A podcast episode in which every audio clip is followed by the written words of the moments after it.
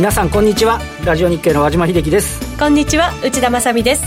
この時間はパンローリングプレゼンツきらめきの発想投資戦略ラジオをお送りしてまいります。この番組はユーストリームでもお楽しみいただけます。ユーストリームは番組ホームページからご覧ください。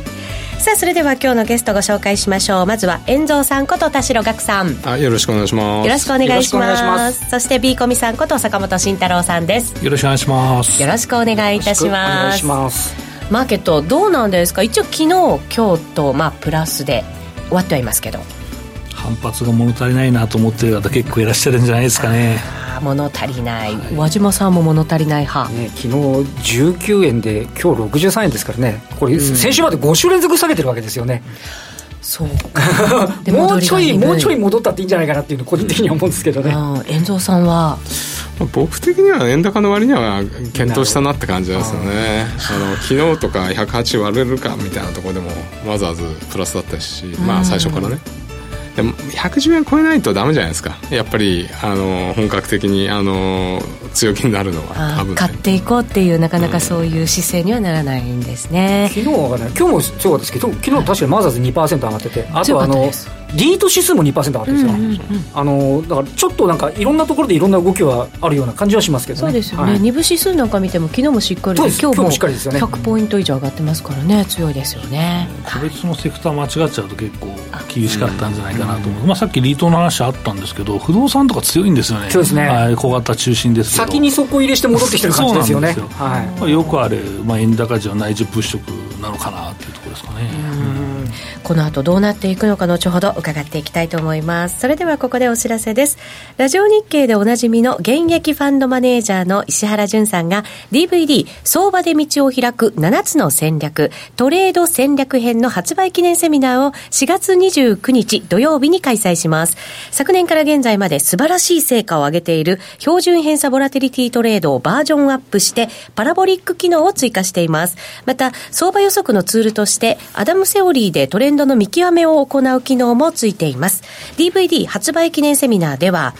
その使い方についてケーススタディを交えながらたっぷり解説します。なお、この発売記念セミナーは、石原さんの新作 DVD 購入者が対象となります。DVD は4月27日発売です。現在予約受付中。詳細やお申し込みについては番組ホームページをご覧ください。この番組は投資専門出版社として投資戦略フェアを主催するパンローリングの提供でお送りします。さあ、それではまずは今日の東京株式市場の動きです。日経平均63円33銭高、18,418円59銭で終わりました。えっ、ー、と、高かったのが9時9分、18,547円。安かったのが5番つけて12時38分の18,362円という動きでした。はい。はい。ということなんで、あの、朝だけちょっと元気、朝だったんですけどね、あの、要は、はい、えっと、今日起きてみたら、うん、えとりあえずニューヨーク株が久々の大幅高なんですよね。はい、で、為替的にも先ほど、あの、遠藤さんのところありましたけれども、あの、昨日は108円の10銭ぐらいまであって、うん、で、今日は109円。無入信さんがね、あの長期的には強いドルが国益にかなうというような発言をされて、はい、えー、少しまあ戻ってきているということなんで、えー、本来ね、もうちょい伸びてもらえばよかったかな。ちなみにあの日経平均が100円以上上がれば4月10日以来とか、200円以上上がれば3月28日以来とか、今日私、あの午前中のキャスター当番だったんで、あの、そういうこと、そういうことを調べていって、まあ、朝はいいじゃんと思ったら、なんかずるずる来ちゃって。使わずに終わっちゃったみたいな。終わったみたいな感じですね。えー、な、なんでしょうね、そのやっぱりこう、すっきりしない感というのは。やっぱりあの、どうなんですかね、あの、今日、あの、日米経済の対話があって、はい、ここで、まあ、またね、明日の朝になったら少し為替がっていうのがあるかもしれませんし、あの、とりあえずまだ、あの、先ほど、あの、遠藤さんおっしゃったように、110円とかね、やっぱ企業の決算発表が、来週ぐらいから本格的に始まってきちゃうんで、はい、と前提ね、第三四半期大体110円だったんで、うん、えー、で日銀単価が108円の43とかなんで、うん、やっぱりちょっとね、あののりしろとか、あのトップラインが伸びるうんぬんというよりは、為替を見ちゃってるような。感触ですし、相変わらず19がね、ちょっと、まあ、海外含めて、ちょっと日銀の会ぐらいしかなんか、積極的なところが見当たらず、出来高もちょっと薄いですよね、そうですよね、はい、ちょっと商い見てみると、今日は、えー、15万7500万株、代金だと1兆7744億円ですから、2兆円届かず、ね、昨日が売買代金、今年最低、海外安値だってありますけど、えー、それでもやっぱりちょっとと。いうことで、で一方で、あの先ほど来出てますけど、少しね、あの2部とかジャスダック、マザーズ、あとは今日は例えば、えー、日経の一面に出てたところでいうと、あの無人レジを全体導入だとか言って、はい。あのえー、佐藤ホールディングスとか、オプトレクトロニクスとかね、まあ、そんなようなバーコード、IC タグ関連なんかが物色の矛先に向かってるっていうようなところで、なんかあればちょっとしようかなっていう動きは感じられるんですけどね。ただし材料がないと買いづらくて、やっぱりこう商いしぼんでいってしまうっていう、ね、で、インデックス全体としてはちょっとやっぱりまだちょっと迫力不足というようなね、感触がありますよね。うん、経済対話なんか終わってこまあ、北朝鮮の問題なんかもね、ねまだあるんで、まあ、すっきりはしないでしょうね、またちょっとしばらくすると、今度はフランスの大統領選だとかっていう話にもね、うん、なってきますんで。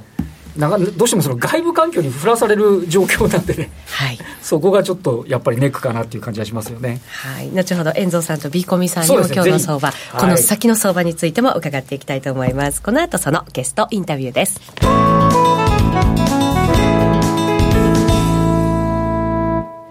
それでは改めまして今日お招きしているゲスト、遠蔵さんこと田代岳さん、B コミさんこと坂本慎太郎さんです。よろしくお願いいたします。よろしくお願いします。ちょっと見方、ビーコミさんと、そして遠蔵さん、相場に対しては少しなんかこう違いはありますけどね。うんだからやっぱり昨日買ってなきゃダメだったんだろうなっていう感じするじゃないですか。買ってなきゃダメ、うん、下げたところで？株株、うん、いやまあ、やる買うんだったらね。いや、まあ、そこで勇気持って買った人は、こんだけしか上がんねえのかっていう話だと思うんで、まあ、まずは別ですけど、えー、特にまあ、東証一部の硬いところとかを。主力なんかはね、やっぱり。もう待って待って、よし、行くぞと思って、よし、そこ変えたと思ったら、あれ、馬上さん言ったら、2日で100円も上がらんのかみたいな。話になるわけですこれ結局手締まった方がいいかなとかね、そういう気分にはなりますよね。そもそもなんで先週落ちたのっていう話じゃないですか。地政学的リスクとか言って、言ってんのは、大統領も決まってない韓国じゃ、コスピ暴落しなきゃいけないのに、あの韓国も台湾も年初来にプラスですからね。そうなんですよ。地政リスクも何もないですからね。ねえ、なんでこんなに日本と違うんですか？為替も全然落ちてないんですよ。なんで日本だけみたいな。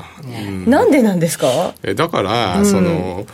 結局時給なんじゃないですか。その、こう、少し全体がこう悪くなってくると、日本だけこう振幅が激しいじゃないですか。それいつものことなんで。もともとね。でまあね、フランス大統領選挙でユーロ円落ちるのは分かんで、もとそこだったですよね、一番最初、ユーロ円が崩れて、はい、それで円高になったんで、まあ、そこはそれなりにちゃんとファンダメンタルズ通りいってんのかなと思うんだけど、先にユーロ円が走ったら確かですよね、はい、そうですね、その後ですもんね、ドル円はね、確かにね。学的リスクはちょっと嘘かなって、嘘って。まあ実際にね、こう空母が出たりしてるわけですから、あれですけど、まあね、まあ。分かんないですよね。株価上がらない理由はじゃあ何です何なんですかっていう話になるじゃないですか、うん、やっぱり日本株に期待しすぎた部分がはげてるんじゃないかなと思ってるんですよね。日本株に期待しすぎた、うん、トランプラリーですね。期待しすぎた、うん、だからもうそれの最たる例が金融株ですよね、はい、あのメガバンク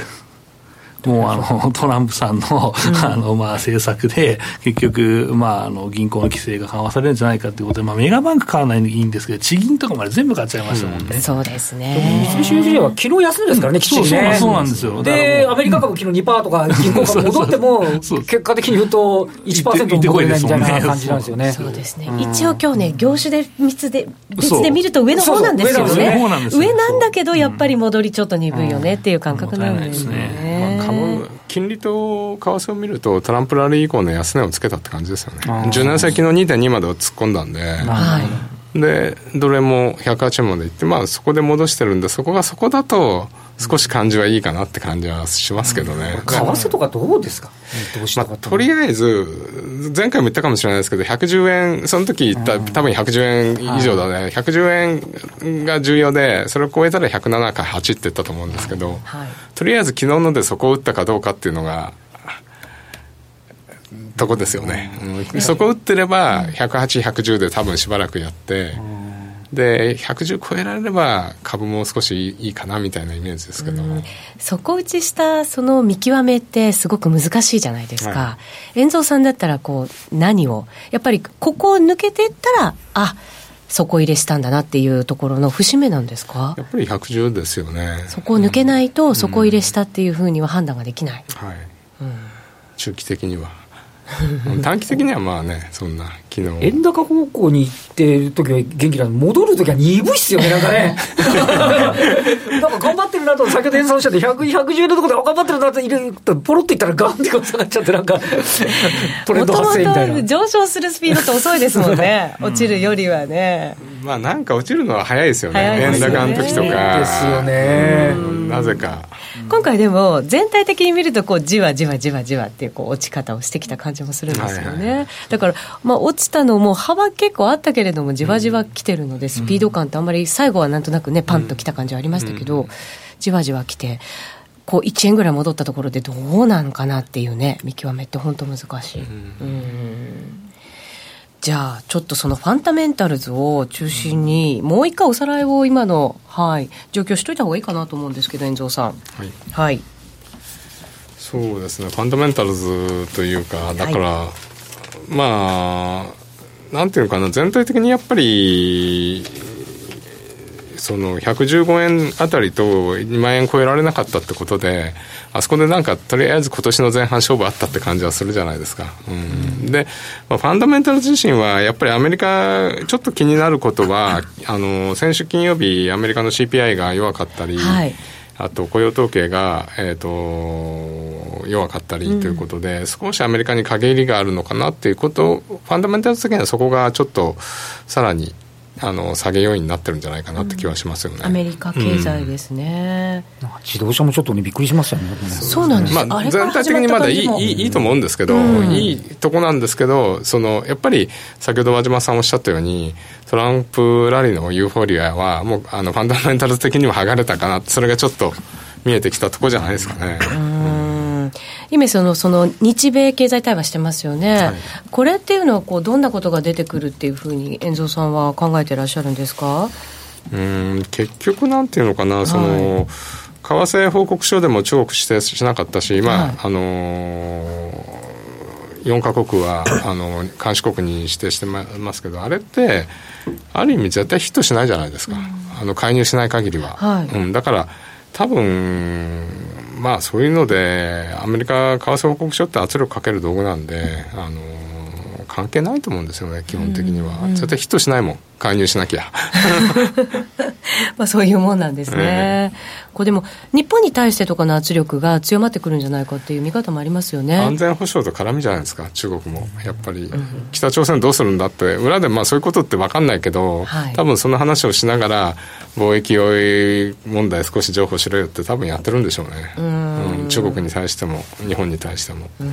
だってそれはもうトランプさんが出てきた時からもともとむしろ今までよくやんなかったなって感じでしょ？そうですよね、もっと本当は早くやってもおかしくないことではありましたよね、はい、だからまあそこら辺が規定通り出てきてやっぱりやっぱり奴隷もそれなりに半年戻しぐらいまで落ちてきてでこっからって感じじゃないですか。だから僕は107円8円をサポートできればドルもう少し上がると思うし、はい、あの株もそんなに落ちないと思うんですよね。うんまあ、じゃあそんなにそこはあのないよっていうこれから先はまあ、足元ですかね。っていうかもう107にストップ置いてという感じで107割れちゃったら多分結構、はい、あのそこは深いかなって感じしますけど、うそうすると107上は110ぐらいが結構ポイントのラインになってくるんですね、ね。うん、ちょうどあれですね。半値押しぐらいで110で3分の2押しだと107ぐらいですよね。そんな感じですよね。そうなんですね、はい、トランプラリーの分でねはい。そうすると、じゃあ、大統領選挙もね、もう週末に控えてますので、フランスの、はい、はい、それなんかも見ながらということになりますが、レンジ予想、どうですか？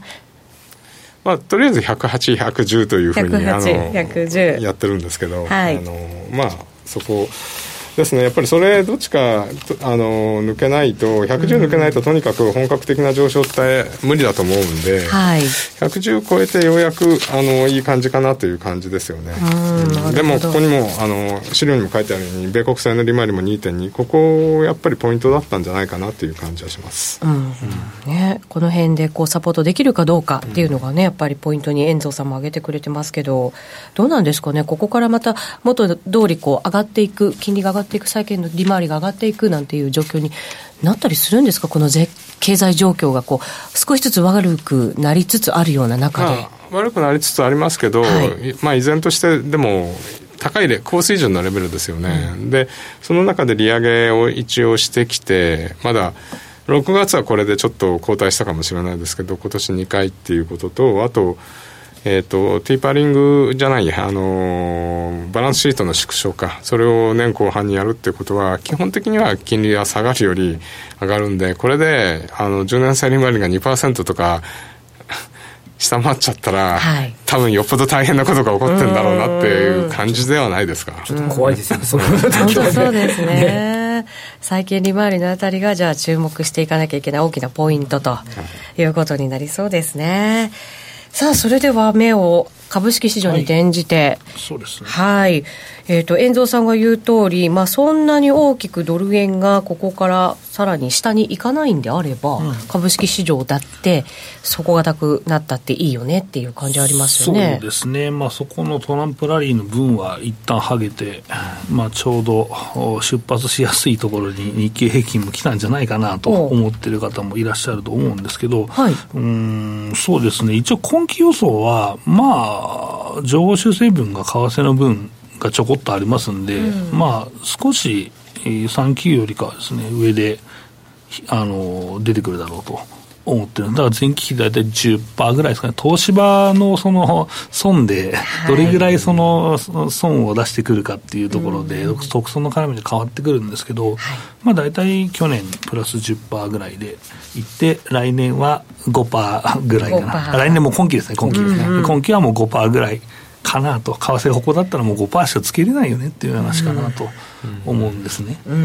だからあんまりその業績には期待できない中ですね、はい、個別株物色をするというのと、あとアメリカが本格的に調整した時って日本の株価っていくらになるのっていうのが皆さん結構心配だと思うんですけど、はい。うんまあ、これは、まあ、さっき遠藤さん言ったように為替と為替にらみにはなると思うんですけど、まあ、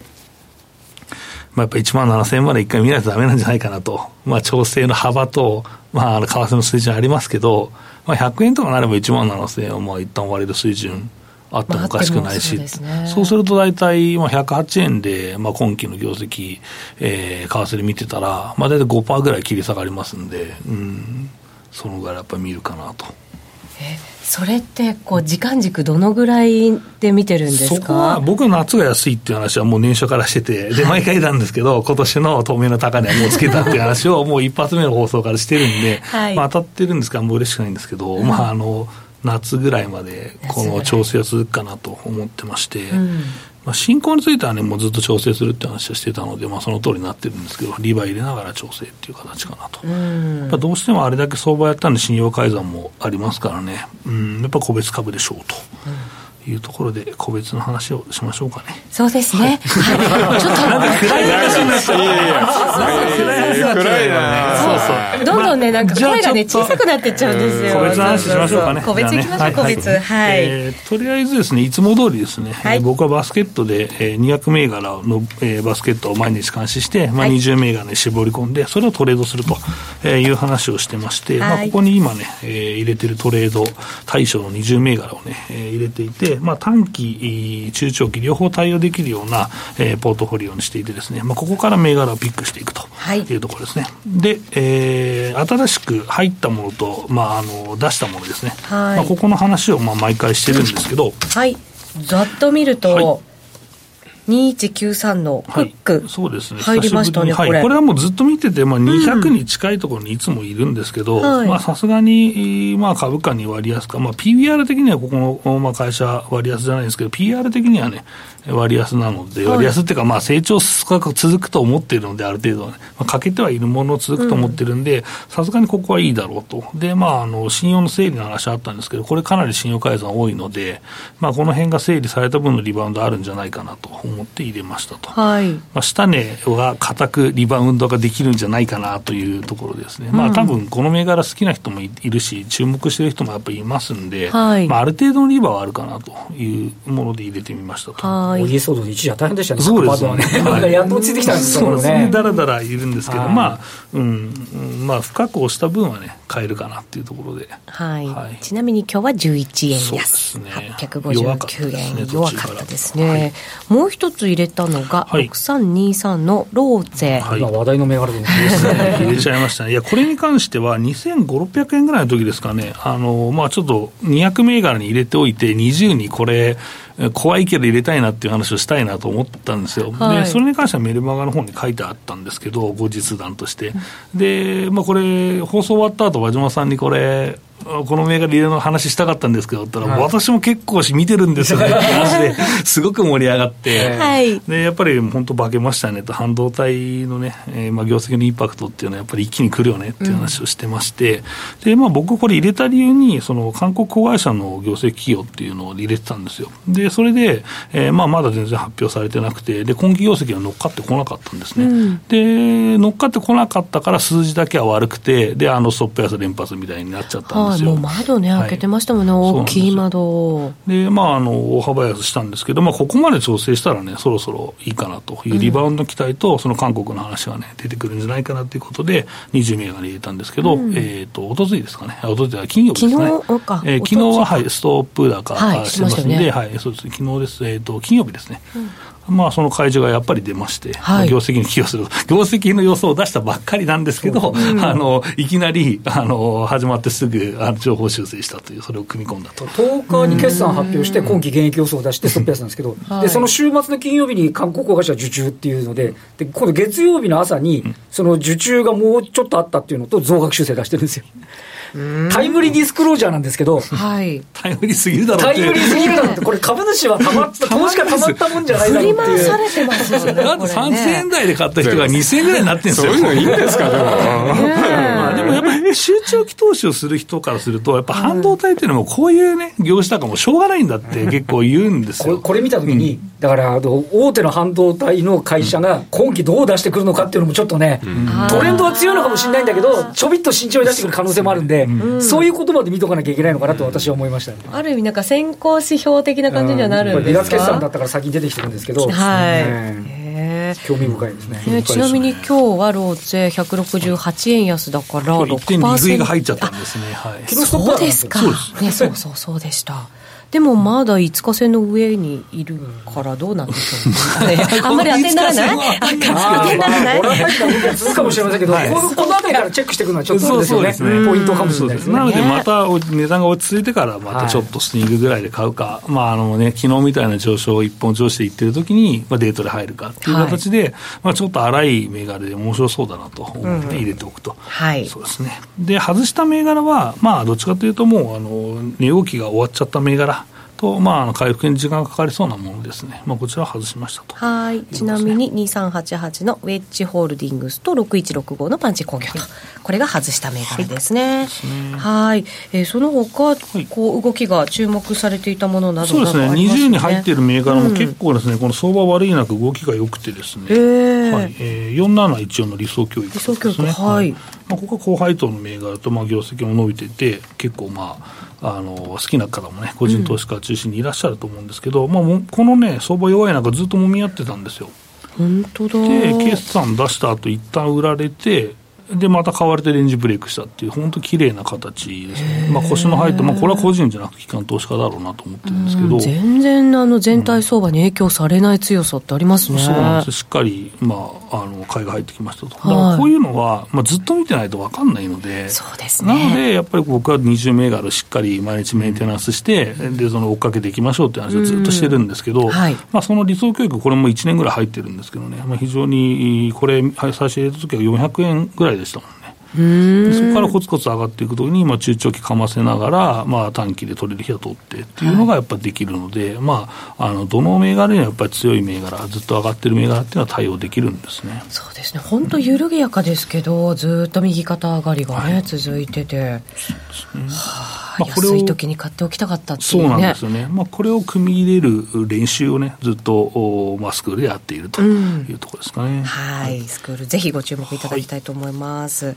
もう一つ7721の東京景気はい、えー、これはですねこの前も話したかと思うんですけど軍需関連として、まあ、一応まあ6銘柄ぐらい200に入ってるんですけど20銘柄に1銘柄ずっと入れてですね、うん、まあ、軍需関連の動きをまあ見ていたと。いうところなんですけど、はい、えー、まあ、石川製作所ね、まあ、大相場やりましたけど、ね、まあ、あのこちらをまあベンチマークとしてね、えー、ずっと監視してても同じような動きするので、えー、まああの買ったりね、売ったりしてたというところなんですけど、えー、これはですね、さすがにどっかでやっぱ終わりますよね、相場ね。まあ、やっぱり利確しないとい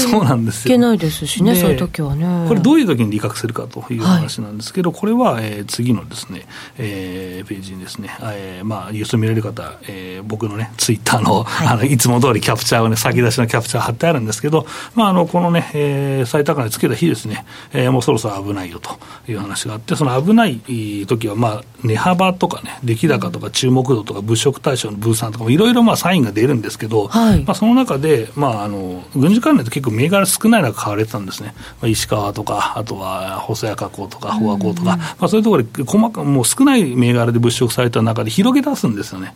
銘柄を。あそうなんですか、うん、で、それで何々の下請けとか、記事作ってますとか。14年に軍需関連に参入したっていうリリースを探してきたら、そりゃそう。なんですよね。そうなんですよ。そ。そんなことやってて、基本的にそういうのを探してくる人っていうのは、あの乗れてない人なんですよ。で石川乗ってりゃもうそのまま持ってりゃいいわけじゃないですか、ね、途中で降りちゃった人が、じゃあ俺なんか探さなきゃ安いの安いのって探して、で、その下手くそな人が、まあ、言うのも悪いけど、下手くそな人が買うんですよ。で、下手くそな人がそういう銘柄煽るから、やっぱね、退場するとき、あの、売るときも、あの、下手くそなんですよ。だから相場崩れますみたいな。はい。短命になります。というのが、やっぱり一つのサインだったというのはぴったり合いましたと、ね、そうすると、じゃあ、中心銘柄でも、ぐんとこう、急騰したりするじゃないですか。うん、ただ、周辺の銘柄なんかを見て、うん、あ、これ無理やり物色してんな、みたいな香りがしてきたら、はい、一旦は手締まった方がいいことなんですね。そうですね。特にまあ、今は、その相場いい時はそれでいいんですけど、やっぱり地合いが悪いので、気をつけなきゃなというサインが出ましたね、あれは、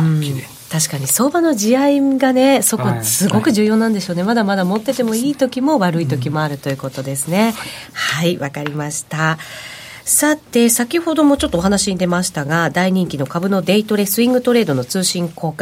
座、えっと、4月から新しい講座始まってるんですよね。はいはい、で、無料のメルマも、メルマガも大人気でございますので、ぜひこちらも登録をしていただきたいと思います。えー、銘柄ピックアップやマクロ分析などを積み重ねることで、技術が増しますので、えー、ぜひ参考にしてください。詳細は番組ホームページでご覧いただきたいと思います。そして、私もファンであるデュークさんの DVD 深掘り、えー、新高値ブレイク投資術の DVD が発売開始となりました。DVD 限定の銘柄チェックシートでは、初回エントリー時にテクニカルとファンダメンタルズの両面から絶対条件や成功率が高まる重要項目などをチェックすることで、新高値ブレイク投資術の成果を高めることができます。多くの著名人が絶賛している人気の DVD。えー、ぜひお手元にご用意いただきたいと思います。また、おなじみの相場志郎さんの DVD も新発売しておりますので、合わせて番組ホームページからご確認ください。さてそろそろ番組もお別れの時間が近づいてきましたまだまだ銘柄に関する情報などビコミさん持ってきてくれてますので、はい、この後ユーストリームでじっくりとお話伺っていきたいと思います。引き続きユーストリームで限定配信お楽しみください。番組ホームページからご覧いただくことができます。岩島さんありがとうございました。そしてビーコミさん遠藤さんありがとうございました。ありがとうございました。それでは皆さんまた来週です。この番組は投資専門出版社として投資戦略フェアを主催するパンローリングの提供でお送りしました